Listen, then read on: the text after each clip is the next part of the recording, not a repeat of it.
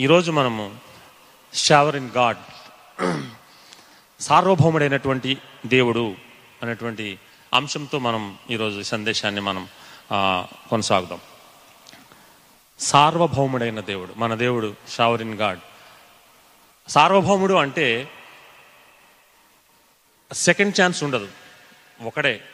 ఎందుకంటే నేను ఎందుకు ఈ మాటలు చెప్తున్నానంటే బయట మనం చూసినప్పుడు బయట దేవుళ్ళని కానీ బయట విషయాలు చూసినప్పుడు ఇద్దరు ఉంటారు.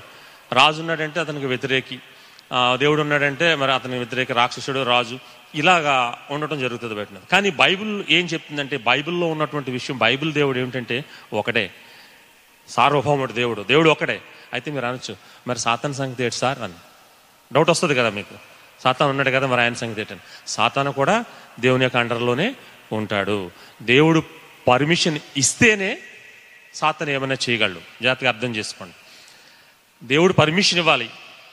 దేవుని బిడ్డల మీద కానీ ఎవరి మీదకైనా సరే దేవుడు పర్మిషన్ ఇస్తేనే సాతానికి పని లేదంటే లేదు. అండర్ కంట్రోల్ సాతాను కూడా. అందుకనే యహోవా దేవుడు సార్వభౌముడు సార్వభౌముడు. సావరిన్ గాడ్ సావరిన్ గాడ్ అని అంటారు. ఈ ఈ- ఇక్కడ ఈ ఈ అధ్యాయంలో మనం చూసినట్లయితే ఈ సిరియా రాజ స- సైన్యాధిపతి అయినటువంటి నయమానికి సిరియా దేశము చాలా మరి ఇస్రాయేల్ దేశానికి బద్ధ శత్రువు బద్ధ శత్రువు. ఈ సమయంలో కొద్దిగా చరిత్రని చెప్పి నేను ముందుకు వెళ్తాను. చరిత్ర చెప్తే మనకి ఇది అర్థమవుతుంది. ఇస్రాయేల్ దేశం ఇస్రాయేలీలు మరి ఐగుప్తు నుండి కనాన్ దేశం వచ్చిన తర్వాత వాళ్ళు రాజ్యం ఏర్పాటు చేసుకుని వాళ్ళ యహోషో నాయకత్వం తర్వాత న్యాయాధిపతులు న్యాయాధిపతులు అయిన తర్వాత మొదటి రాజు అయిన సౌలు సౌలు తర్వాత దావీదు దావీదు తర్వాత సలోమన్. సలోమన్ వచ్చిన తర్వాత సలోమను తన యొక్క హృదయ స్థితిని బట్టి దేవుడు ఏం చేశాడంటే ఇస్రాయల్ దేశాన్ని రెండుగా విడదీశాడు. రెండు భాగాలు అయిపోయింది. ఒకటి ఉత్తర దేశము రెండు దక్షిణ దేశం దక్షిణ దేశాన్ని ఏమో యూదా దేశం అన్నాము ఉత్తర దేశాన్ని ఏమో ఇస్రాయల్ దేశం అన్నాము. ఇస్రాయల్ దేశం. ఇది ఇస్రాయల్ దేశంలో జరిగింది. ఇస్రాయెల్ దేశంలో పది గోత్రాలు. పది గోత్రాలు ఇస్రాయెల్ దేశంలో ఉన్నారు. రెండు గోత్రాలు మాత్రమే మరి యూదా బెన్యామీను మాత్రమే దక్షిణ రాజ్యంలో ఉన్నారు. దక్షిణ రాజ్యాన్ని పరిపాలించిన రాజుల యొక్క లిస్టు దాని యొక్క లైన్ వేరు. అలాగే ఇస్రాయేల్ దేశాన్ని పరిపాలించిన లిస్ట్ దాని రాజులకు లైన్ వేర్. ఇది ఈ జరిగినటువంటి సందర్భం మనం చూసుకుంటే అహాబు తర్వాత జరిగినటువంటి విషయం. యోహు అనేటువంటి రాజు తిరుగుబాటు చేసి ఆ, సమయంలో పరిపాలిస్తున్నప్పుడు ఈ విషయం జరిగింది. దేవుడు మరి బద్ధశత్రువు అయినటువంటి సిరియా దేశానికి న్యాయ సైన్యాధిపతి అయినటువంటి మరి నయమానికి దేవుడు ఇక్కడ సహాయం చేస్తున్నట్టుగా మనం చూస్తాం. అయితే ఇంకో విషయాన్ని చెప్తాను నేను. ఇక్కడికి వచ్చేటప్పటికి ఇవి ఈ ఇస్రాయేల్ ప్రజలందరూ కూడా పాపంతో నిండిపోయి ఉన్నారు. పాపం పెచ్చరిల్లి బహు ఉన్నత స్థితిలో ఉంది ఆ పరిస్థితుల్లో.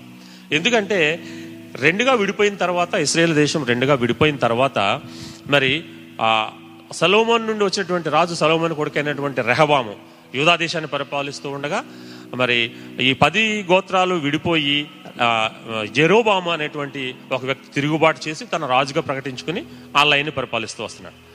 ఆ ఎరోబాం ఏం చేశాడంటే ఈ ఇస్రాయేల్ దేశంలో ప్రజలు ప్రతి సంవత్సరం మరి దేవాలయానికి వెళ్ళి సలోమని కట్టించిన దేవాలయానికి వెళ్ళి ప్రతి మూడు సం- మూడు సార్లు వెళ్ళి అక్కడ వాళ్ళు కనపరుచుకోవాలి వాళ్ళకి వాళ్ళు కనపరుచుకోవాలి. ఈ విధంగా కానీ ఇస్రాయేల్ ప్రజలందరూ ఎరుసలేము వెళ్తే వీళ్ళు మళ్ళీ ఆ యూదా ప్రజలకి ఆ యొక్క ఆచారాలకు వాటికి అలవాటు పడి వీళ్ళు నా మీద తిరుగుబాటు చేసి వీళ్ళు నన్ను తృణీకరిస్తారని రాజు ఏం చేశాడంటే రెండు బంగారు దూడలను చేసి ఈ విషయం మనకి ఎక్కడ ఉంటుందంటే రెండవ మొదటి రాజుల గ్రంథం పన్నెండు ఇరవై ఎనిమిదిలో ఉంటుంది. ఆయన ఏం చేశాడంటే రెండు బంగారు దూడలను చేసి ఏం చేశాడంటే ఒకటి బేతేల్లోని ఇంకొకటి దానిలోని పెట్టాడు. ఇస్రాయేల్ ఉన్నటువంటి పది గోత్రాలు ఉండేటువంటి ప్రాంతంలో. బేతేల్లో ఒక ఒక బంగారు దూడను మరి దానిలో ఒక బంగారు దూడను పెట్టి వాళ్ళకి ఏం చెప్పాడంటే మిమ్మల్ని ఐగుప్తు నుండి తీసుకొచ్చినటువంటి దేవుడు ఈ దేవుడే కనుక మీరు ఈ దేవుడిని ఆరాధించే చాలు అనేసి వాళ్ళని బాగా మరి విగ్రహారాధికులుగా చేయటం మొదలుపెట్టారు. కొంతమంది అయితే విశ్వసించలేదు కొంతమంది వెళ్ళి వచ్చేవారు కానీ రాను రాను ఏమైందంటే వాళ్ళందరూ కూడా మరి ఆ యొక్క విగ్రహాలకు ఆ- ఆరాధిస్తూ వాళ్ళు మరి బహు విగ్రహారాధన ఆరాధికులుగా వాళ్ళు మారిపోవడం జరిగింది. ఆ విధంగా పాపం పచ్చరల్లి ఇస్రాయల్ దేశంలో మరి వాళ్ళందరూ రాజులందరూ కూడా ఒక్కరు కూడా మంచి రాజు మనకు కనిపించడు. అందరూ కూడా మరి అందరూ పాపంతో నిండిన వారే ఒకరినొకరిని చంపుకుని రాజులైన వారే దేవుని యొక్క ప్రణాళికలో వచ్చిన వాళ్ళు కాదు. యోధాలు అయితే దేవుని ప్రణాళికలో దేవుడు విమోచన ప్రణాళిక దావీదికి ఇచ్చినటువంటి వాగ్దానం ప్రకారంగా యోధా దావీది యొక్క సంతతి రావటం మనం చూస్తాం. అయితే ఆ పరిస్థితుల్లో ఇక్కడ దేవుడు ఏం చేశాడంటే ఆ పరిస్థితుల్లో మరి ఆ, నయమాన్ అనే వ్యక్తికి తన కృపను అనుగ్రహించడం మనం ఇప్పుడు చూస్తాం. చదవబడిన ఈ పదవచనాల్లో మనం నలుగురు వ్యక్తులను చూస్తున్నాం. మొదటి వ్యక్తి నయమానం. దేవుని అనుగ్రహం పొందబోతున్నాడు. రెండవ వ్యక్తి ఇస్రాయేల్ చిన్నది.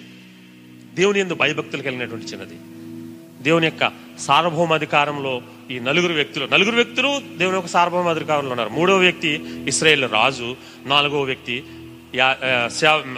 ప్రవక్త అయినటువంటి ఏలియా. నలుగురు వ్యక్తులు మనం ఈ పోర్షన్లో చూస్తున్నాం. ఈ నలుగురు వ్యక్తులు కూడా మరి దేవుని యొక్క సార్వభౌమాధికారంలో ఉన్నారు దేవునితో నడిపించబడుతున్నారు.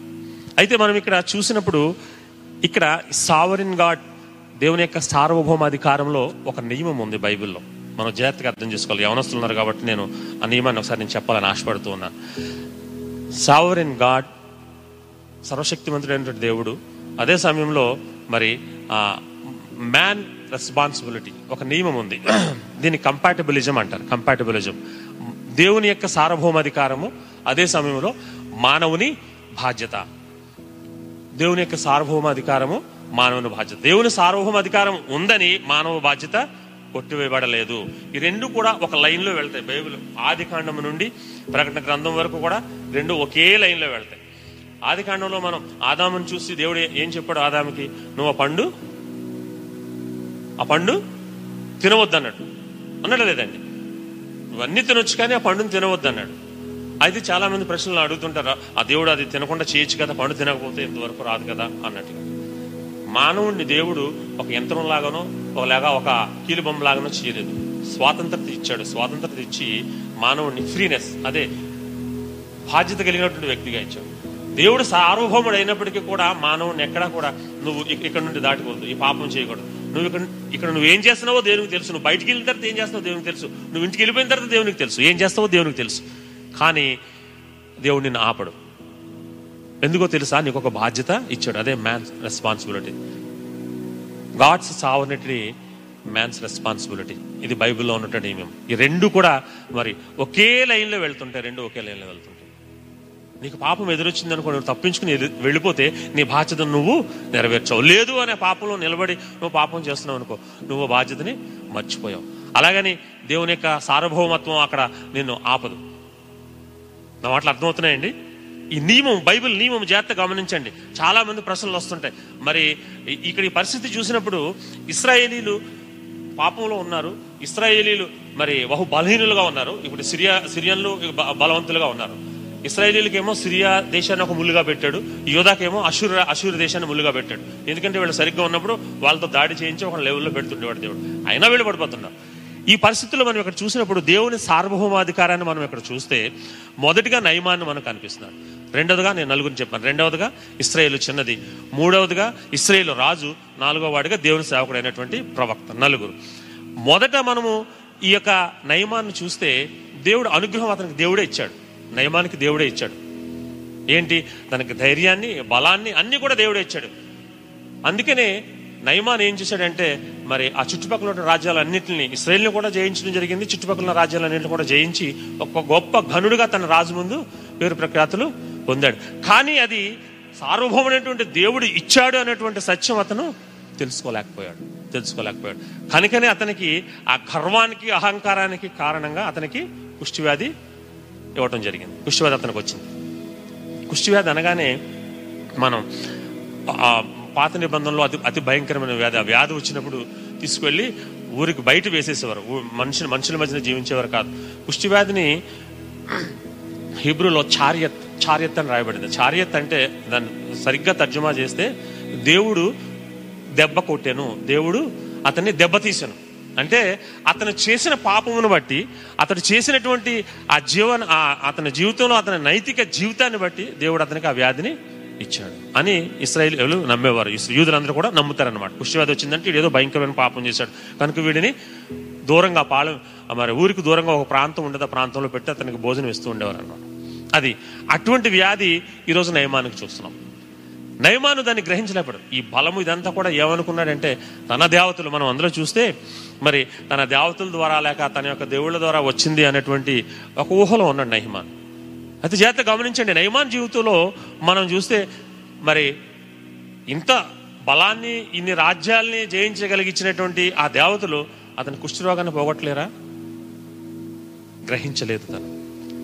గ్రహించలేకపోయాడు. కుష్ఠరోగాన్ని పోగొడతానటువంటి ఆ ఆ- ఆ దేవతలకి అంత శక్తి నాకు బలాన్నిచ్చి దేవతలు మరి నాకు ఈ ఈ రోగం నుండి విడుదల చేసే శక్తి నా దేవతకు లేదనే ప్రశ్న రాలేదు తను. కనుకనే దేవుడు నయమానికి ఒక ఆ వెలుగుని ఇచ్చి ఏం చేశాడంటే ఆ గృహంలోనే మరి మనం రెండో క్యారెక్టర్ ఎంటర్ అవుతుంది. ఇక్కడ మనం చూస్తాం ఎవరంటే ఇస్రాయేల్ చిన్నది. చూడండి ఇస్రాయేల్ ఏం ఈ చిన్నది అక్కడికి ఎలా వెళ్ళింది? ఎవరన్నా తీసుకువెళ్ళారా? లేకపోతే ఆ కుటుంబంలో ఉంటుందా? కాదు కదా. ఆమె ఎలా వెళ్ళింది? బానిసగా వెళ్ళింది. వీళ్ళు వచ్చి సిరియన్లు వచ్చి ఇస్రాయేల్ మీద దాడి చేసి బానిసలు తీసుకువెళ్ళిపోయినప్పుడు ఈ చిన్నదాన్ని కూడా తీసుకువెళ్ళిపోయారు. తీసుకువెళ్ళిపోయి సరిగ్గా ఈ నయమాన్ని ఇంట్లో పెట్టాడు. దేవుడు సార్వభౌమాధికారం చూడండి. దేవుడు మరి అక్కడ నయమానికి తన కృపను అనుగ్రహించిపోతూ ఆ ప్రణాళికని ఎలా తీసుకొచ్చాడంటే చిన్నదాన్ని ఆ ఇంట్లో పెట్టడం చూస్తాం. ఇస్రాయేల్ చిన్నది. ఎందుకు నయమాన్ ఇంట్లోనే ఉండాలి?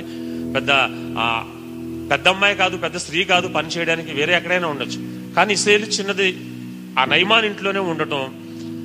రెండవదిగా ఇస్రాయేల్ చిన్నది ఏం చేసిందంటే ప్రతిరోజు ఇంటికి వచ్చిన వెంటనే నయమాన్ బట్టలు తీసి తగిలించిన భార్యతో మాట్లాడినప్పుడు ఆ డిస్కషన్ జరుగుతున్నప్పుడు వాళ్ళు ఏ విధంగా ఫీల్ అయ్యేవారంటే అరే ఇది ఈ ఇంత అధికారం ఉంది. బయటికి వెళ్తే నన్ను అందరూ చూసి నన్ను గౌరవిస్తున్నారు రాజు సైతం గౌరవిస్తున్నారు అన్నీ చేస్తాడు కానీ నాకు ఈ వ్యాధి పోవట్లేదు. అనేటువంటి ఒక దుఃఖంలో ఉన్నప్పుడు దుఃఖంలో ఉన్నప్పుడు మనం చూస్తాం అక్కడ ఇస్రాయేల్ చిన్నది ఏమంటుందండి? నా యజమానుడు. నా యజమానుడు ఇస్రాయేలులో ఉన్నటువంటి ప్రవక్త యొద్ద ఉంటే మేలు అతను బాగు చేస్తాడు. చూడండి.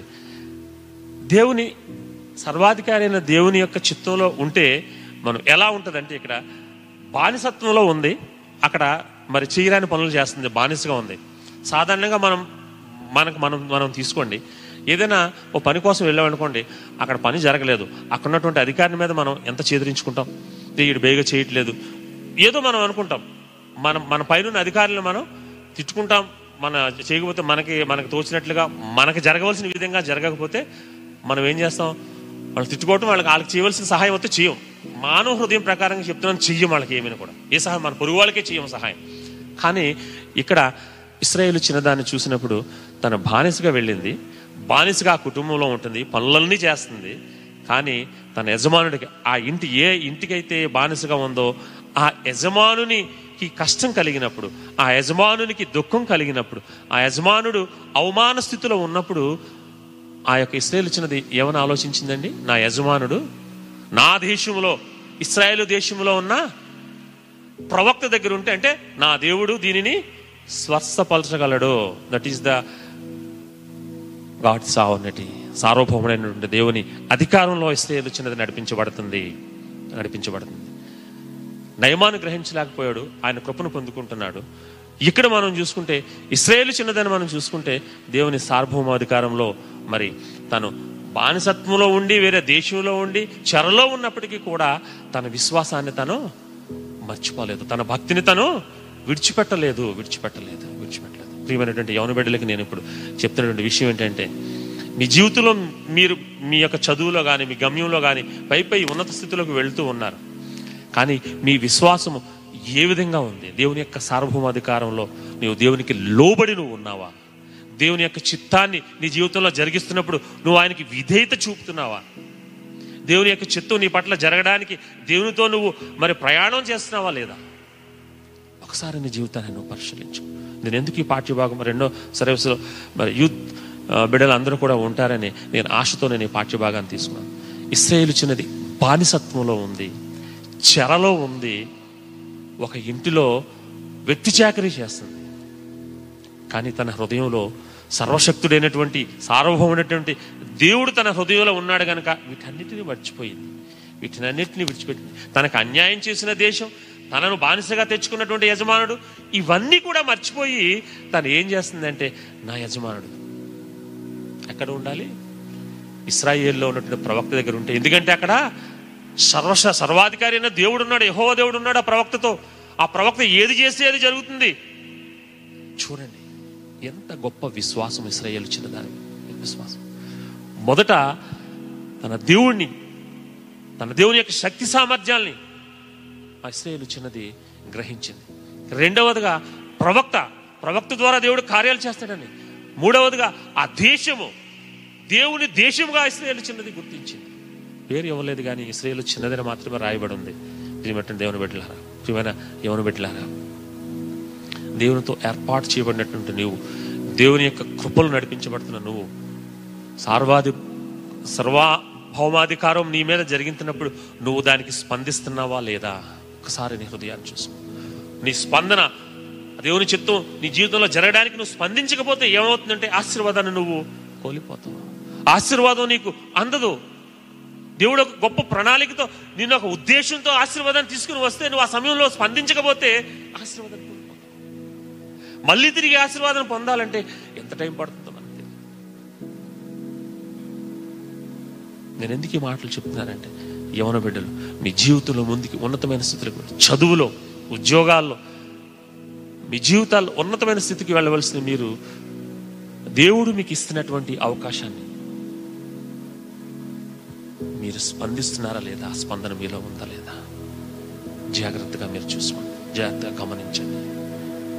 ఇక్కడ మనం వచ్చిన దాన్ని చూసాం. నా యజమానుడు అక్కడ ఉండాలనగానే ఒకటి రెండు ఒకసారి చెప్పిన వెంటనే స్పందించి ఉండడు. నాకు తెలిసిన మట్టికి నేను అనుకుంటున్నాను ఈ టెక్స్ట్ చదువుతున్నప్పుడు వెంటనే స్పందించి ఉండడు. ఏదో చెప్తుందిలే పిల్ల నాలుగైదు సార్లు నాలుగైదు సార్లు చెప్పిన తర్వాత భార్య కూడా ప్రెజర్ చేసిన తర్వాత అప్పుడు రాజు దగ్గరికి వెళ్ళి రాజుతో చెప్పాడు ఇలా మా ఇంట్లో ఇస్రాయల్ నుండి తీసుకొచ్చిన చిన్నపిల్ల బానిస ఉంది కదా సార్. అయ్యా మరి ఆ పిల్ల ఎలా అంటుందని అంటే అలాగా? అంటే దానికి ఏముంది? నేను ఆ రాజుకి లెటర్ రాస్తాను. అని రాజుకి ఏం చేశాడు? ఒక బహుమతి. ఒక ఏడు మలుగుల వెండిని ఒక లక్ష రూపాయల ఒక బంగారాన్ని రేపు పది దుస్తుల్ని పంపించి రాజుకి పంపించాడు. వెళ్ళి నా సైన్యాధిపతి అయినటువంటి మరి నయమానికి నువ్వేం చేయాలంటే ఈ కుష్ఠరోగాన్ని పోగొట్టాలని లెటర్ పంపించాడు. లెటర్ పంపించి దూత్తో పంపించాడు రాజుకి. ఇస్రాయేల్ రాజు. ఇస్రాయేల్ రాజు లెటర్ చదివిన వెంటనే బట్టలు చింపేసుకుని పిచ్చి పిచ్చి పనులు చేయటం మొదలుపెట్టాడు. ఏంటి? నేను బ్రతికించడానికి నేను బాగు చేయడానికి నేను దేవుణ్ణా? ఎవరు అలాగంటున్నది ఇస్రాయేల్ దేశంలో ఇస్రాయేల్ రాజు. దేవుని ప్రణాళికలో ఇస్రాయేల్ రాజు. దేవుడు చిత్తంలో కాదు దేవుని ప్రణాళికలో ఒక రాజుగా ఏర్పాటు చేయబడ్డాడు. అక్కడ ఒక ప్రవక్త ఉన్నాడు. ఆ ఇస్రాయేల్ దేశం అంతా కూడా దేవునితో నడిపించబడుతుంది అని తెలిసి కూడా రాజు ఏమంటున్నాడంటే నేను రక్షించుటకును బాగు చేయుటకును నేను దేవుడనా? అని బట్టలు చెప్పేసుకున్నాను చూడండి ఇక్కడ మూడవ వ్యక్తి మరి దేవుని యొక్క సార్వభౌమాధికారంలో నడుస్తున్నప్పటికీ దేవునికి స్పందించలేదు. దేవునికి స్పందించలేదు. ఆయన చేయబోతున్న అద్భుతం సిరియా దేశంలో నయమానికి చేయబోతున్న అద్భుతంలో ఇస్రాయేల్ రాజు పాత్ర ఉండాలి కానీ అక్కడ లేదు. వెంటనే ఈ విషయం వెంటనే ఈ విషయం మరి అక్కడ ఉన్నటువంటి మనుషుల ద్వారా ప్రవక్తకి తెలిసినప్పుడు వెంటనే ప్రవక్త కౌడు పెట్టాడు రాజుకి. ఇస్రాయేల్ దేశంలో ప్రవక్త ఉన్నాడని అతనికి తెలియాలి కనుక అతను నా దగ్గరికి పంపించు. అతను నా దగ్గరికి పంపించు అని చెప్పిన వెంటనే నయమాను తన రథాలతో దూతలతో కలిపి మరి మనం చూస్తాం. ఎక్కడికి? నయమాన్ ఎలిషా ప్రవక్త దగ్గరికి వచ్చాడు. ఎలిషా ప్రవక్త దగ్గరికి వచ్చిన వెంటనే నాలుగో వ్యక్తి ప్రవక్త. దేవుని సేవకుడు. సార్వభౌమ అధికారంలో దేవునితో ఆయన అనుదినము స్పందిస్తూ ఆయన చిత్తాన్ని జరిగించేలాగా మరి ముందుకు వెళ్తున్నటువంటి సేవకుడు నాలుగో వ్యక్తి. మొదటి వ్యక్తి మనం చూసాం అక్కడ ఆయన కృపకు పొందిన సార్వభౌమాధికారంలో కృపను పొందుకునే వ్యక్తి ఇక్కడికి వచ్చాడు. దేవుని చిత్తానికి అనుదినము ఆయనకు సహకరిస్తున్నట్టు సేవకుని దగ్గరికి వచ్చాడు. గాడ్ సావనిటీలో లాస్ట్ ఆ లాస్ట్ స్టేజ్ అనమాట ఇక్కడ మనం చూస్తాం. అయితే ఆయన వచ్చి ఏమనుకున్నాడు? వచ్చాడు. వచ్చిన వెంటనే నిలబడిన వెంటనే లోపల నుండి ప్రవక్త ఏం చేశాడు? మనం చదవబడిన టెక్స్ట్లో ఒక దూతను పంపించాడు. ప్రవక్త కూడా రాలేదు. ఏం చేశాడంటే ఒక దూతను తనకున్న సేవకుని పంపించి ఆ నయమని వచ్చాడు కదా వెళ్ళి ఆ యోధన నదిలో ఏడు మార్లు ములిగి అమ్మను బాగుపడిపోతాడు అన్నాడు. అనగానే బయటకు వచ్చి ఆ- ఆ సేవకుడు చెప్పాడు నయమాన్తో ఒక్కసారిగా దైవానికి ఎంత కోపం వచ్చిందంటే సైన్యాధిపతి ఆల్రెడీ ఈ దేశాన్ని ఒకసారి జయించున్నటువంటి వ్యక్తి అందరూ తను చూస్తే భయపడుతున్నారు గొప్ప హోదా ఉన్నటువంటి వ్యక్తి అటువంటి వ్యక్తిని నేను వస్తే నేను వస్తే పరుగు పరుగున ప్రవక్త వచ్చి నా మీద చెయ్యేసి ప్రార్థన చేసి నన్ను బాగు చేస్తాడు అనుకుంటే వెళ్ళి యోర్ధాన్ నదిలో స్నానం చేయమంటున్నాడు. మా దేశంలో ఉన్నటువంటి నదుల కంటే యోర్ధాన్ నదికి పెద్ద గొప్పదా? జాగ్రత్తగా గమనించండి ప్రియమైనటువంటి దేవుని బిడ్డలారా. ఇక్కడ యోర్ధాన్ నదిలో ములగటం వల్ల అతనికి స్వస్థత రాదు. ఆ యొక్క నయమాను మరి తను ఇక్కడికి వచ్చి ఇక్కడ దీంతో ప్రార్థన చేసుకున్న స్వస్థత రాదు. ఎప్పుడు నయమానికి స్వస్థత వస్తుందంటే నయమాను దేవుడు తనకు కృప అనుగ్రహిస్తున్నాడని తను తెలుసుకోవాలి. అందుకని ప్రవక్త ఏం చెప్పాడంటే ప్రవక్త ఏం చెప్పాడు నువ్వు వెళ్ళి యోర్ధన్ నదిలో ఏడు మార్లు ములగమన్నాడు ఏడు మార్లు ములగమన్నాడు. ఏడు మార్లు ములిగితే నీకేమవుతుందంటే స్వస్థత కలుగుతుంది. ఒక ఒక- ఒక ప్రశ్న లాంటి ఒక పనిని అప్పగించాడు నయమానికి ప్రవక్త. ప్రవక్తకి తెలుసు అన్నీ తెలుసు. ఎందుకంటే అనుదినము దేవుని యొక్క చిత్తాన్ని జరిగించేటువంటి ప్రణాళికలో ఉన్నాడు ప్రవక్త. దేవునితో కలిసి పనిచేస్తున్నాడు. పనిచేసినప్పుడు నయమాను మరి దాన్ని ధిక్కరించి వెళ్ళిపోతుంటే అక్కడ ఒక మళ్ళీ ఇంకొక స్పందన మనం చూసినట్టు అతని సేవకుడు అయ్యా మరి నువ్వు ఒకవేళ ఆ మన దేశంలో పలానా నదిలో ఇది చెయ్యి పలానా పని ఇది చెయ్యి అంటే నువ్వు చేస్తావు కదా ఎవరన్నా చెప్తే చేస్తావు కదా నీకు ఉన్నటువంటి రోగాన్ని బట్టి నీకు ఉన్నటువంటి పరిస్థితిని బట్టి. నీకు ఏమి పెద్ద బహుమానాలు అయ్యి నువ్వు అది చేయి ఇది చేయని చెప్పలేదు కదా ప్రవక్త. ప్రవక్త ఏం చెప్పాడు? నువ్వు వెళ్ళే నదిలో మొదగుమ మొలగమన్నాడు అంతే కదా. దానికి నువ్వు కోపగించుకుని వెళ్ళిపోవడం ఒకసారి చేస్తుంటే ఏమైంది? అప్పుడు దేవుని యొక్క ప్రణాళిక సార్వభౌమాధికారం అక్కడ నయమానంలో పనిచేస్తుంది. నయమానంలో ఉన్నటువంటి మనోనేత్రాలు తెరవబడుతున్నాయి. వెంటనే నయమాన్ ఏమనుకుంటే సరే ప్రవక్త చెప్పాడు కదా. ఇస్రాయల్ దేశం కోసం ఆ చిన్నది చెప్పింది. ఇవన్నీ రిపీట్ అయినాయి నయమాన్ యొక్క జీవితంలో. ప్రవక్త చెప్పాడు ప్రవక్త రాకపోతేనేమి ఆయన చెప్పిన పని చేస్తే జరుగుతుంది కదా అని వెళ్ళి నయమాను మరి ఆ ఏడు మార్లు మనం మొలగటం అక్కడ చూస్తాం. ఎప్పుడైతే నయమాను జీవితంలో ఆ మార్పు వచ్చిందో మొదటి కాతంలో ఉన్నటువంటి గర్వం పోయింది. అతని గర్వం అతని హృదయంలోంచి పోయింది. ఇక్కడ నుండి బయలుదేరిన వెంటనే వెళ్ళి అక్కడ ములగడానికి నీటిలో దిగినప్పుడు అతని అహంకారం పోయింది జీవితంలో గర్వం అహంకారం అనేవి రెండు ఉంటే మనం దేవునికి దూరంగా ఉంటాం ప్రియమైనటువంటి దేవుని బిడ్డ ఈ గర్వం అనేది మనకు కనిపించదు. లోపల ఉంటుంది ఇగో అంటున్నాను. ఎవరన్నా నీ జూనియర్ చెప్తే స్టూడెంట్స్ చెప్తున్నాను. "ఆ, జూనియర్ చెప్పాడు ఈడేంటి? సీనియర్ చెప్పినా సరే ఆడి పెద్ద ఆడికి పెద్ద తెలుసా? జూనియర్కి ఏమీ తెలియదు. సీనియర్గా పెద్ద తెలుసా? ఇంట్లో అన్నయ్య చెప్తే మనం చేయం. ఇంట్లో చెల్లి చెప్తే మనం చేయం. తమ్ముడు చెప్తే చేయం. అమ్మ చెప్తే చేయం. ఇగో లోన్ ఉన్నటువంటి ఇగో. దేవునికి అయిష్టమైనటువంటి మొదటిగా ఐ. ఆ ఇగో అనే దాన్ని మనం తీసివేసినప్పుడు దేవుడు ఆ ఇచ్చేటువంటి ఆశీర్వాదానికి స్పందించడానికి మనం సిద్ధంగా ఉంటాం. మెయిన్ యవనస్తుల్లో కానీ ఈరోజు సమాజంలో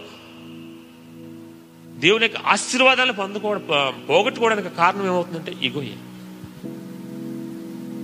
ఈ అహంకారము గర్వము మనల్ని ఏం చేస్తుందంటే మనల్ని దేవుడి నుండి దూరం చేసేస్తుంది. మనం నా రాత్రి సమయంలో మనం ఫ్యామిలీ ప్రేయర్లో రోమపత్రికను మనం చదువుకుంటున్నాం. అందరూ పాపం చేసి దేవుడు అనుగ్రహించి మహిమను వారు పొందలేకపోతున్నారు. వాళ్ళు అప్పటికి వాళ్ళు పాపం చేయలేదండి. దేవు ఇస్రాయేలీలు వాళ్ళు ఏం చేస్తున్నారంటే ధర్మశాస్త్రాన్ని మేము చేస్తున్నాం. చదివాము శాస్త్రం అనుకుంటున్నారంటే అందరికీ బోధించేస్తున్నారు యూదుల్ని. ఫస్ట్ మూడు నాలుగు అధ్యాయాల్లో కూడా యూదులను బాగా ఎక్కుతాడు పౌలు అక్కడ. మీరు మీరు తీర్పు తీర్చేస్తారు మీరు చేస్తున్నారు అసలు ధర్మశాస్త్రం ఏంటో పూర్తిగా కళ్ళు తెరిచి చూడండి ఆ ధర్మశాస్త్రాన్ని. సున్నతి చేసుకోండి. మీరు మీరు యేసు దగ్గరికి రావాలంటే మొదట సున్నతి చేసుకుని మీరు యూదుల్లో కలవాలి. ఇటువంటి లేనిపోనివన్నీ పెడుతున్నారు అనమాట అందుకని వాళ్ళ ఏకి ఏకి ఏకి నాలుగు అధ్యాయంలోకి వచ్చిన తర్వాత వాళ్ళు గొప్ప వాళ్ళ యూదులకి గొప్పతనం ఎందుకు లేదు? దేవుడు స్వయంగా వాళ్ళకి ధర్మశాస్త్రం ఇచ్చాడయ్యా. స్వయంగా ఆయన మాట్లాడి ఆయన మాటలను యూదులకు ఇచ్చాడు. వాళ్ళు గొప్పవాళ్ళే కానీ ఆ గొప్పతనాన్ని వాళ్ళు ఏం చేశారంటే బూడిదపాలు చేశారు. ఆ గొప్పతనాన్ని వాళ్ళు నిలబట్టలేకపోయారు. ఇక్కడ కూడా మనం చూస్తే ఇస్రాయేలీలు గొప్పవాళ్ళే దేవుడు ప్రత్యేకంగా ఎన్నుకున్న జనం. కానీ దేవుని మాటను వినకుండా దేవుని యొక్క సార్వభౌమాధికారంలో వాళ్ళు సాగిపోకుండా ఏమి పక్కకు తొలగిపోయి దేవుని ఆశీర్వాదాలను కోల్పోయి నిరుప్రయోగులైపోయారు నిష్ప్రయోజకులైపోయారు. మనం ప్రతిరోజు చర్చికి వస్తున్నాం దేవుడిని ఆరాధిస్తున్నాం ప్రార్థన చేస్తున్నాం ఇవి చదువుతున్నాం చదువుతున్నాం అనుకున్నాం కానీ మన హృదయంలో యేసుప్రభు సిలువ ఉందా? ఒక భక్తుడు అంటాడు యేసుప్రభు నీ హృదయంలో సిలువ మీదే ఉండి నువ్వు నీ హృదయంలో చైర్లో ఉంటే నీలో భక్తి లేదు. నీలో భక్తి లేదు. ఇది ఇంగ్లీష్లో ఉన్నది నేను నేను చెప్పలేను కానీ తెలుగులోనే చెప్తాను. యేసుప్రభు నీ హృదయంలోకి వచ్చిన తర్వాత ఆయన నువ్వు సిలువు మీదే ఉంచి నీ హృదయం అనేటువంటి కుర్చీలో నువ్వు కూర్చుని ఉంటే నువ్వు యేసుప్రభు నీలో లేడు. మొన్న రిచి హెచ్చరించినట్లుగా క్రీస్తుని జీవితంలో లేకపోతే నువ్వు క్రైస్తవుడు కాదు. దానికి అర్థం మరొక అర్థం మరొక ఆ- కోణంలో నేను చెప్తున్నాను. యశుబాబును సిలు నీ హృదయంలోకి తీసుకొచ్చావు. నువ్వేం చేసావంటే ఆయన సిలువు మీదే ఉంచావు. నీ హృదయంలో నువ్వు కూర్చున్నావు అదే ఐ ఇగో. నువ్వేం చేయాలంటే క్షమించండి. నువ్వేం చేయాలంటే ఆ సిలువు మీద ఉన్నటువంటి యేసు ప్రభుని నీ హృదయం అనే కుర్చీలో కూర్చోబెట్టి నువ్వు సిలువు ఎక్కితే నువ్వు నిజమైన క్రైస్తవుడు. నువ్వు యేసు ప్రభుని ఫాలో అయినటువంటి విశ్వాసవి. అప్పుడు దేవుడు నీకు నీ ఆశీర్వాదాలను అనుగ్రహిస్తాడు. కానీ నేటి సమాజంలో విశ్వాసం ఏం చేస్తాడంటే ఆయన హృదయమైన కుర్చీలో ఆయన కూర్చుని ఉంటాడు. యేసుప్రభుని మాత్రం నేను విశ్వసించానని ఆయన సిలువు మీద కూర్చోబెడతాడు. సిలువే సంధి మీద ఉంచుతాడు. ప్రతిరోజు ప్రార్థించారు ప్రభు నా కోసం నువ్వు సిలువ ఇవ్వటం నా కోసం ఇది చేసావు. నా కోసం అది చేసావు. నీకు వందనాలు ప్రభు వందనాలు ప్రభు అంటున్నావు తప్పించి ఆ సిలువ మీద నుండి ఆ యశుప్రభుని తీసుకొచ్చి నీ హృదయంలో కూర్చోబెట్టుకుంటే నువ్వు ఆ సిలువ ఎక్కినప్పుడు నీ జీవితం మారిపోతుంది ప్రేమ దేవుని బిడ్డ. నీ కుటుంబం ఆశీర్వాదాలతో నింపబడుతుంది నేను చెప్తున్నాను. ఎందుకు దేవుడు అనుగ్రహించే మహిమను పొందలేకపోతున్నామంటే రోమపత్రిక మూడు ఇరవై మూడులో సెలవు ఇచ్చాడు కింద అంటాడు ఇరవై నాలుగు ఇరవై ఐదు నుండి. ఈ మహిమను పొందలేకపోతున్నారు. ఎందుకంటే మీరు విశ్వసించినది మీ కొరకు రక్తం చిందించిన యేసు ప్రభుని మీరు విశ్వసించట్లేదు. ఆయన మీ కొరకు అపరాధిగా ఆయను బలిగా ఆయన ఆయన నువ్వు విశ్వసించి ఆయన మాటను నమ్మి నువ్వు ఆయన దగ్గరికి వస్తే నువ్వు ఆ మహిమను పొందు. ఆయన దగ్గర రావటం కాదు ఆయన హృదయంలో నిలుపుకోవాలి. నీ హృదయంలో నిలుపుకోవటం నిలుపుకుంటున్నాం కానీ నేను చెప్పాను కదా ఆయన సిలువు మీదే ఉంచావు. నువ్వు మాత్రం నీ హృదయమైన కుర్చీలో నువ్వు కూర్చున్నావు. నువ్వు నీకు ఏది ఇష్టమైతే అది చేస్తున్నావు నీకు ఏది ఇష్టమైతే దాన్ని అనుభవిస్తూ నువ్వు తిరుగుతున్నావు. కనుక నేను దేవుని యొక్క ఆశీర్వాదాలను నువ్వు స్వతంత్రించుకోలేకపోతున్నావు. దేవుని యొక్క సార్వభౌమాధికారంలో నీ బాధ్యతను నువ్వు నెరవేర్చట్లేదు స్పందించట్లేదు. ప్రియమైనటువంటి దేవుని బిడ్డలారా దేవుని సంగమా. నీ హృదయంలో యేసు ప్రభు ఉన్నాడు. ఆయన సిలువు మీద నుండి దింపి నీ నీ హృదయంలో కూర్చోబెట్టుకో. నువ్వు ఆ సిలువు మీద ఉంటే దేవుడు అనుగ్రహించే ఆ చిత్తము నీ జీవితంలో జరిగి బహుగా ఫలిస్తాం బహుగా ఫలిస్తాం. ఇక్కడ మనం నయమాన జీవితంలో అదే చూసాం. యహోవా దేవుడు శక్తిమంతుడు మరి గొప్ప మరి యుద్ధసూరుడు అన్నీ తెలుసు. కానీ తన అనుభవ అనుభవపూర్వకంగా ఇప్పుడు చూస్తున్నాడు నయమాను. ప్రవక్త చెప్పినప్పుడు గర్వపడ్డాడు ఈగో ఉంది. కానీ తన సేవకుడు చెప్పిన తర్వాత తగ్గించుకోండి అక్కడికి వెళ్ళాడు. ఐగో పోగొట్టినాడు అహంకారం తీశాడు. నీటిలో ఏడు మార్లు ములిగేసరికి ఏమైందండి అతని శరీరం అంతా? పసిపిల్ల దేహమాయనం. అలెల్లుయా ఒక్కసారి అప్పుడు ఏమన్నాడు తెలుసండి నయమాను? ఈ ఈ లోకంలో యహోవా దేవుడే దేవుడు. మరే దేవుడు లేడు. చూడండి ఒక్కసారిగా ఒక్కసారిగా. మారిపోయింది నయమాన్ జీవితంలో. దేవుడు వెలిగింపు వచ్చేసింది అతనికి. యహోవా దేవుడే దేవుడు ఇంకే దేవుడు లేడు. ఆ తర్వాత కింద మాటలో ఒకటి ఉంటుంది. రిమోన్ గుడిలోకి నేను వెళ్ళినప్పుడు నా రాజు వస్తే నేను వంగాల. రాజులు ఎవరైనా అధికారులు ఎవరైనా వస్తే రాజులు వంగరండి. అధికారులు వంగి అది ఆ గుడికి నమస్కారం చేయరు. ఆ పక్కన ఉన్నటువంటి సైన్యాధిపతి వంగి తన భుజాన్ని ఎలా కాస్తే రాజు అందు చెయ్యేలా పెట్టుకుని ఆ దేవతకి నమస్కారం పెడతాడు. అలా నేను వంగినప్పుడు నేను రిమ్మోనికి నేను నేను ఆ రిమ్మోనికి దండం పెడతానని అనుకోవద్దు ప్రభా. నేను నా హృదయం నీతోటే ఉందని అంటాడు ఆ కింద భాగంలో చూస్తే. రిమ్మోని గుడిలో నా రాజు కొరకు నేను వంగినప్పుడు అంటే నేను రాజు కొరకు వంగుతున్నాను. రాజు నమస్కారం చేయడానికి వంగుతున్నాను తప్పించి నేను నా కొరకు వంగట్లేదు. అప్పుడు కూడా నువ్వు నా హృదయంలోనే ఉంటావు. ఆ విధంగా నిన్ను నేను నమ్ముతున్నాను అన్నటువంటి అప్పుడే తీర్మానం చేసుకుంటాడు ఎక్కడ? ఆ ములిగి స్వస్థత పడి బయటకు వచ్చిన వెంటనే తీర్మానం చేసుకుంటాడు. నేను తప్ప మరెక్కడ కూడా నేను మరే దేవుడిని నేను విశ్వసించను. ఏ దేవుడిని కూడా నేను కొనియాడను. అంటూ మరి తిరిగి మళ్ళీ ప్రవక్త దగ్గరకు వచ్చి ఆ బహుమతులన్నీ ఇవ్వటం మనం చూస్తాం. కానీ ఆ ప్రవక్త అంగీకరించడం వద్దు నువ్వు నెమ్మదిగా నెమ్మది వైపు పొమ్మన్నప్పుడు ఇక్కడ నుండి కొంత నేను మట్టిని రెండు గాడిదలు మోయినంత మట్టిని నేను తీసుకువెళ్ళాలి. అది తీసుకువెళ్ళి బలిపెట్టం కట్టినట్లుగా చరిత్రకారులు చెప్తారు. నయమాను బలిపీఠం కట్టుకుని దాని మీద యహోదేవునికి తను ఆరాధించడని కొంతమంది పండితులు చరిత్రకారులు చెప్తారు కానీ మనకు బైబిల్లో లేదు. అది ఎంతవరకు అనేది మనకు తెలియదు. కానీ ఇక్కడ మనం చూస్తే నయమాను దేవుని కృపను అనుగ్రహించబడ్డానికి ఆయన సార్వభౌమాధికారంలో స్పందించాడు ఇక్కడ.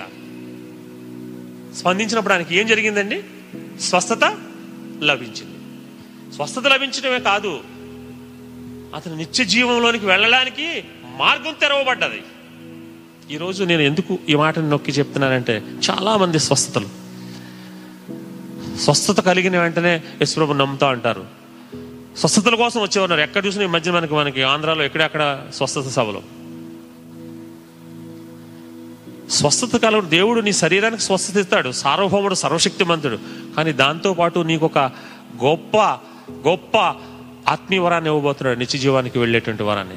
దాన్ని నువ్వు గ్రహించాలి. దాన్ని నువ్వు గ్రహించాలి స్వస్థత కొరకు వస్తే స్వస్థత కొరకే నువ్వు ఉంటే తిరిగి మళ్ళీ స్వస్థత తగ్గిపోయింది అనుకోండి మరొక వ్యాధి వచ్చింది అనుకోండి నువ్వు నీవు జీవిస్తున్న పరిస్థితిని బట్టి అప్పుడేమవుతుంది నీ జీవితం? నీవు నీ బాధ్యతగా స్పందించవలసినది శిలువ యాగంలో నీ కొరకు ఆయన చేసినటువంటి బలియాగానే నువ్వు జ్ఞాపకం చేసుకోవాలి. అప్పుడు నువ్వు విశ్వాస జీవితంలో బలపడతావు. స్వస్థతతో నువ్వు స్వస్థపడ్డాను అని అనుకుంటే నువ్వు నీ నీ యొక్క ఆ నిత్యజీవ మార్గానికి నువ్వు వెళ్ళలేవు. సిలువను చూసినప్పుడు నీ కొరకు చేసినటువంటి బలి నువ్వు నువ్వు ఏ పాపం అయితే చేసావో ఆయన ఏ బలిగా నీకు అర్పించబడ్డాడు ఆ సిలువ మీద ఆ రక్తం నీ మీద చిందించబడిందని నీ హృదయంలో విశ్వసించినప్పుడు విశ్వసించినప్పుడు నువ్వు నిత్య జీవానికి వెళ్తావు నిత్య జీవానికి వెళ్తావు. అందుకనే ఇక్కడ నయమాన జీవితంలో స్పందించడమే కాదు తిరిగి వచ్చిన తర్వాత తను ఆ మట్టిని కోరటం కాదు. తన హృదయంలో ఒక తీర్మానం చేసుకోండి నేను నేను ఆ మాట చదివినప్పుడు ఒకసారి మీకు చదివి చూపిస్తాను. ఆ మాట ఆ మాట చదివినప్పుడు నాకు అర్థమైన విషయం. పద్దెనిమిదో వచ్చిన అండి. ఐదో అధ్యాయం పద్దెనిమిదో వచ్చిన అంటాడు. నా యజమానుడు మ్రొక్కుటకు రిమ్మోను గుడిలో చొచ్చి నా చేతి మీద ఆనుకున్నప్పుడు నేను రిమ్మోను గుడిలో నమస్కారం చేసినట్లా రిమ్మోను గుడిలో నేను నమస్కారం చేసిన సంగతిని గురించి యహోవా నీ దోసని నన్ను క్షమించును గాక నేను ఈ వచనం చదివినప్పుడు నేను అనుకున్నాను అంటే నేను నేను ఒక ఒక రాజుకి నేను సైన్యాధిపతిని కాబట్టి నేను వెళ్ళి అక్కడ వంగాలి. వంగి నేను రాజు మరి నా మీద ఆనుకుని ఆ దేవతకి నమస్కారం చేస్తాడు. అప్పుడు నేను వంగినట్టు కాదు. నేను నేను ఒకవేళ నేను వంగినట్టు అనుకుంటే నన్ను క్షమించు ప్రభు. ఆ తప్పును నన్ను క్షమించు. ఎక్కడ ఒప్పుకుంటున్నాడు అది? స్వస్థత పొంది యాజకుడు ప్రవక్త దగ్గరే ఒప్పుకుంటున్నాడు. ఇక్కడే అనుకుంటున్నాడు. ఆ విధమైనటువంటి తీర్మానాన్ని తీర్మానాన్ని నైమ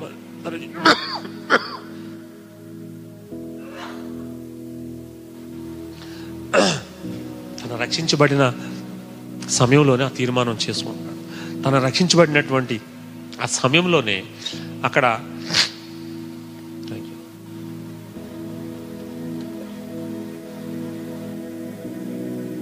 తీర్మానమే మామూలు తీర్మానం కాదు. ఒక బలమైనటువంటి తీర్మానం. ప్రియమైనటువంటి యవన బిడ్డలారా దేవుని కొరకు మీరు పనిచేస్తున్నటువంటి ఈ పరిచర్యలో మీరు బలమైనటువంటి తీర్మానం చేసుకోవాలి. ఏ పరిస్థితిలో అయినా ఏ సమస్య అయినా ఏ శోధన అయినా ఏ అపరాధమైన పాపమైనా మాలో ప్రవేశించే సమయంలో మేము నీ పరిచారకులము నీ సన్నిధిలో మేము ఉన్నాము అనే నీవు జ్ఞాపకం చేసుకుంటే ఆ పాపము కానీ ఆ శోధన కానీ ఏది కూడా నీ దగ్గరికి రాదు. యవన బిడ్డలు దారి తప్పుతూ ఉన్నారు అని పాస్ట్ గారు పదే పదే అన్నప్పుడు పరిచర్యలో ఉంటూ కూడా ఎందుకు దారి తప్పుతున్నారంటే నువ్వు బలమైన తీర్మానాన్ని నువ్వు చేసుకోలేదు. నీ హృదయంలో ఆ యేసు ప్రభుని బలంగా నువ్వు మరి నిలుపుకోలేదు. నా మాట ఒకవేళ నీకు బాధ కలిగించుంటే నన్ను క్షమించు నా ప్రియ సహోదరుడా సహోదరి. నీ హృదయంలో బలమైన తీర్మానం చేసుకోప్పుడు దేవుని పరిచరలో నేను ఉన్నాను ఎవరైతే తప్పిపోతున్నారో ఎవరైతే ఆ శోధన మీకు కలుగుతుందో ఆ శోధనలో నువ్వు వెళ్తున్నావో ఒకవేళ ఆ శోధన ప్రతిరోజు నిన్ను మరి భయపెడుతుందో బలపెడుతుందో ఆ పరిస్థితిలో ఉన్నప్పుడు నువ్వు ఒక తీర్మానాన్ని చేసుకో. ఇదిగో సార్వభౌముడైనటువంటి దేవుని ఆధీనంలో నేనున్నాను. ఆయన స్పందించమన్నప్పుడు నేను స్పందించాలి కనుక ఈ బలహీనత నన్ను విడిచిపోని నువ్వు బలమైన తీర్మానాన్ని నువ్వు చేసుకుంటే నువ్వు నీకేమవుతుందంటే ఆ శోధన నీకు తొలగిపోతుంది. ఆ శోధన ఆ ఆశ ఆ కళ ఏదైనా ఉన్నా సరే నువ్వు ఎప్పుడైతే ఆ తీర్మానాన్ని చేసుకున్నావో నువ్వు బలవంతుడు వైపు దేవుని నీడకు నువ్వు ఆశ్రయానికి నువ్వు వస్తావు దాని నుండి తప్పించబడతావు. నయమాన్ ఆ పద్దెనిమిదో వచ్చిన ఉన్నటువంటి తీర్మానం నేను నాకు నా హృదయానికి చాలా చాలా హత్తుకుంది. ముందుగా ఒప్పుకున్నాను నేను ఎందుకంటే నా రాజు దగ్గరికి వెళ్ళినప్పుడు నా రాజు దేవాలయానికి తీసుకెళ్తాడు నువ్వు వంగంటాడు ఈ అంటాడు ఏ అంటాడు నేను నా రాజు దగ్గర పని చేయాలి తప్పదు నాకు. ఏం చేయాలి? కనుక ఇప్పుడే నేను చెప్తున్నాను ప్రభా నన్ను అక్కడ నువ్వు క్షమించును గాక. నేను అది ఒక చేస్తే నేను నా చేయట్లేదు నా రాజు కోసం చేస్తున్నాను కనుక నువ్వు ఇప్పుడే నన్ను క్షమించు.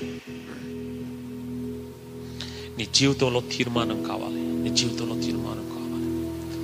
సార్వభౌమాధికారం దేవుని యొక్క సార్వభౌమాధికారానికి నువ్వు స్పందించకపోతే నీ బాధ్యతను నువ్వు చేయకపోతే నువ్వేమవుతావంటే ఆశీర్వాదాలు కోల్పోవడమే కాదు నువ్వు రక్షణకు దూరం అయిపోయి నువ్వు నిత్య నరకాగ్నికి వెళ్ళే పరిస్థితి వస్తుంది. ప్రియమైనటువంటి యవన బిడ్డ యవన సహోదరి యవన సహోదరుడా నీ జీవితంలో ఉన్నతమైన స్థితికి వెళ్ళాలి. కుటుంబాల్లో యవన బిడ్డలకే కాదు కుటుంబాల్లో మీరు ఆస్వాదించబడాలంటే ఆయన సార్వభౌమాధికారంలో మేము మీరు స్పందించకపోతే ఆయన ఆశీర్వాదం ఇచ్చినప్పుడు స్పందించకపోతే. దేవదూతలు అంటే ఆశీర్వాదాలు తీసుకుని వస్తాయంటే ఒక భక్తుడు అన్నాడంటే అవి ఆశీర్వాదాలు తీసుకుని వస్తాయంటే మీ దగ్గరికి. మీరు ప్రార్థన చేస్తున్నప్పుడు చేసిన తర్వాత ప్రార్థన అంతా అయిపోయిన తర్వాత నీ జీవితం నువ్వు చర్చిలో ఉన్నసేపు అయిన తర్వాత బయటికి వెళ్ళిన తర్వాత ఆ రోజంతా ఎదురు చూస్తాయి. నువ్వేం చేస్తున్నావు ఏంటని నువ్వు ఈ చర్చిలో ఉన్నప్పుడు ఏ హృదయంతో ఉన్నావో ఎలాగ ఉన్నావో చివరి వరకు రాత్రి వరకు నువ్వు అదే హృదయంతో ఉంటే ఆశీర్వాదాన్ని నీ మీద వదిలి వెళ్ళిపోతాయంట. చర్చి బయటికి వెళ్ళిన వెంటనే మన మైండ్ వేరే చోటుకి వెళ్ళిపోతుంది. ఎక్కడెక్కడికో వెళ్ళిపోతుంది. ఇంటికి వెళ్ళిన వెంటనే చక్కగా వేడివేడి చికెన్ తినేదేవిడికి మన మైండ్ బ్లాస్ట్ అయిపోతుంది. మధ్యాహ్నం సీరియలా సినిమా ఏంటి ఏదో తెలియదు. చేంజ్ అయిపోద్ది ఆటోమేటిక్గా. దేవదూత ఆ బహుమతిని పట్టుకుని ఆ- నీ తలుపు మూల నిలవబడి బాధపడుతుంటుందంట. దేవా ఈ ఆశీర్వాదాన్ని బిడ్డకి ఇవ్వాలి అని కోరుకుంటుంది. కానీ నువ్వు అదే పనిని కొనసాగించి అదే పనిని కొనసాగిస్తే సాయంత్రానికి తిరిగి మళ్ళీ ఆశీర్వాదం తీసుకువెళ్ళిపోద్దంటే ప్రభా నువ్వు చెప్పావు లేదు పౌలు అదే బాధపడుతూ దేవుని యొక్క మహిమను మీరు పొందలేకపోతున్నారు అనేటువంటి మాటకు అర్థం అదే. నిన్ను ఆశీర్వదించాలని ప్రతిదిన బైబిల్ వాక్యం చెప్తుంది. ప్రతిరోజు ఆయన చేతులు చేపి నిన్ను ఆహ్వానిస్తున్నాడు. నా దగ్గరికి రమ్మని ఎంతమంది వస్తున్నారు? మనం వచ్చామని అనుకుంటున్నాం. మనలో చాలా మంది అని నువ్వు సంపూర్ణంగా దేవుని దగ్గరికి వచ్చావా? సంపూర్ణంగా నీ హృదయాన్ని దేవునికి సమర్పించావా? సమర్పించుంటే నువ్వు స్పందిస్తావా సార్వభౌమాధికారంలో?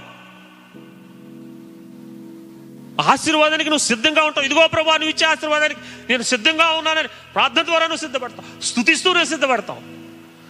కానీ నీ జీవితంలో ఆ సిద్ధపాటు లేదు. ఆ సిద్ధపాటు కొరవైంది. నువ్వు అనుకుంటున్నావు నేను దేవుని పరిచయం చేస్తున్నాను. దేవునితో ఉన్నాను నా సంబంధం. నేను మీతో పాటు నేను కూడా నాకు సరే నేను వాక్యం చెప్పినట్టు బయటికి వెళ్ళి నా నా జీవనశైలి మారిపోతే నేను ఆశీర్వాదాన్ని పోగొట్టుకుంటాను. నేనేం గొప్పవాడిని కాదు.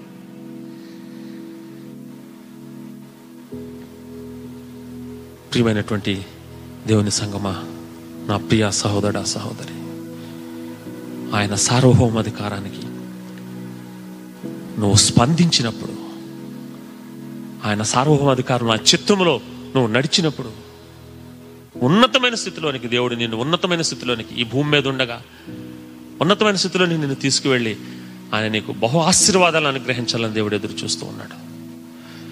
నీ హృదయంలోకి తీసుకున్నటువంటి నీ హృదయంలో విశ్వసించిన యేసు ప్రభుని సిలువు మీద ఉంచొద్దు ప్రియమైన సహోదరుడా. ఆయనని నీ హృదయ సింహాసనం మీద కూర్చోబెట్టు నువ్వు సిలువు మీద అందుకే అందుకని అంటాడు మత్తయి వార్తలో నా కాడిని మీరు ఎత్తుకోండి. ప్రయాసపడే భారం మోసుకున్న సమస్త జనులారా? ఏమంటున్నాడండి సమస్త జనులారా? నా వద్దకి రండి. నేను సాత్వికుడను దీనుడను. కనుక మీరు నా కాడిని మీరు ఎత్తుకోండి మీ కాడిని నేను ఎత్తుకుంటాను. ఆ సిలువు మీదకి నువ్వు ఎక్కినప్పుడు నీకున్నటువంటి కష్టాలు నష్టాలు శోధనలు బాధలు అన్ని కూడా ఆయన మీద వేసుకుంటాడు. అప్పుడు నువ్వు ఫ్రీ అయిపోతావు విశ్రాంతిని పొందుతావు. సిలువు మీదకి ఎక్కితే కష్టాలు బాధలు వచ్చేస్తాం ఏం చేయాలి అనుకుంటున్నావు ఏం కాదు నీకు విశ్రాంతి సిలువు దగ్గరికి వచ్చేసినప్పటికీ ఆ సిలువు మీద నువ్వు పొందవలసినవన్నీ యశుప్రభు పొందేశాడు.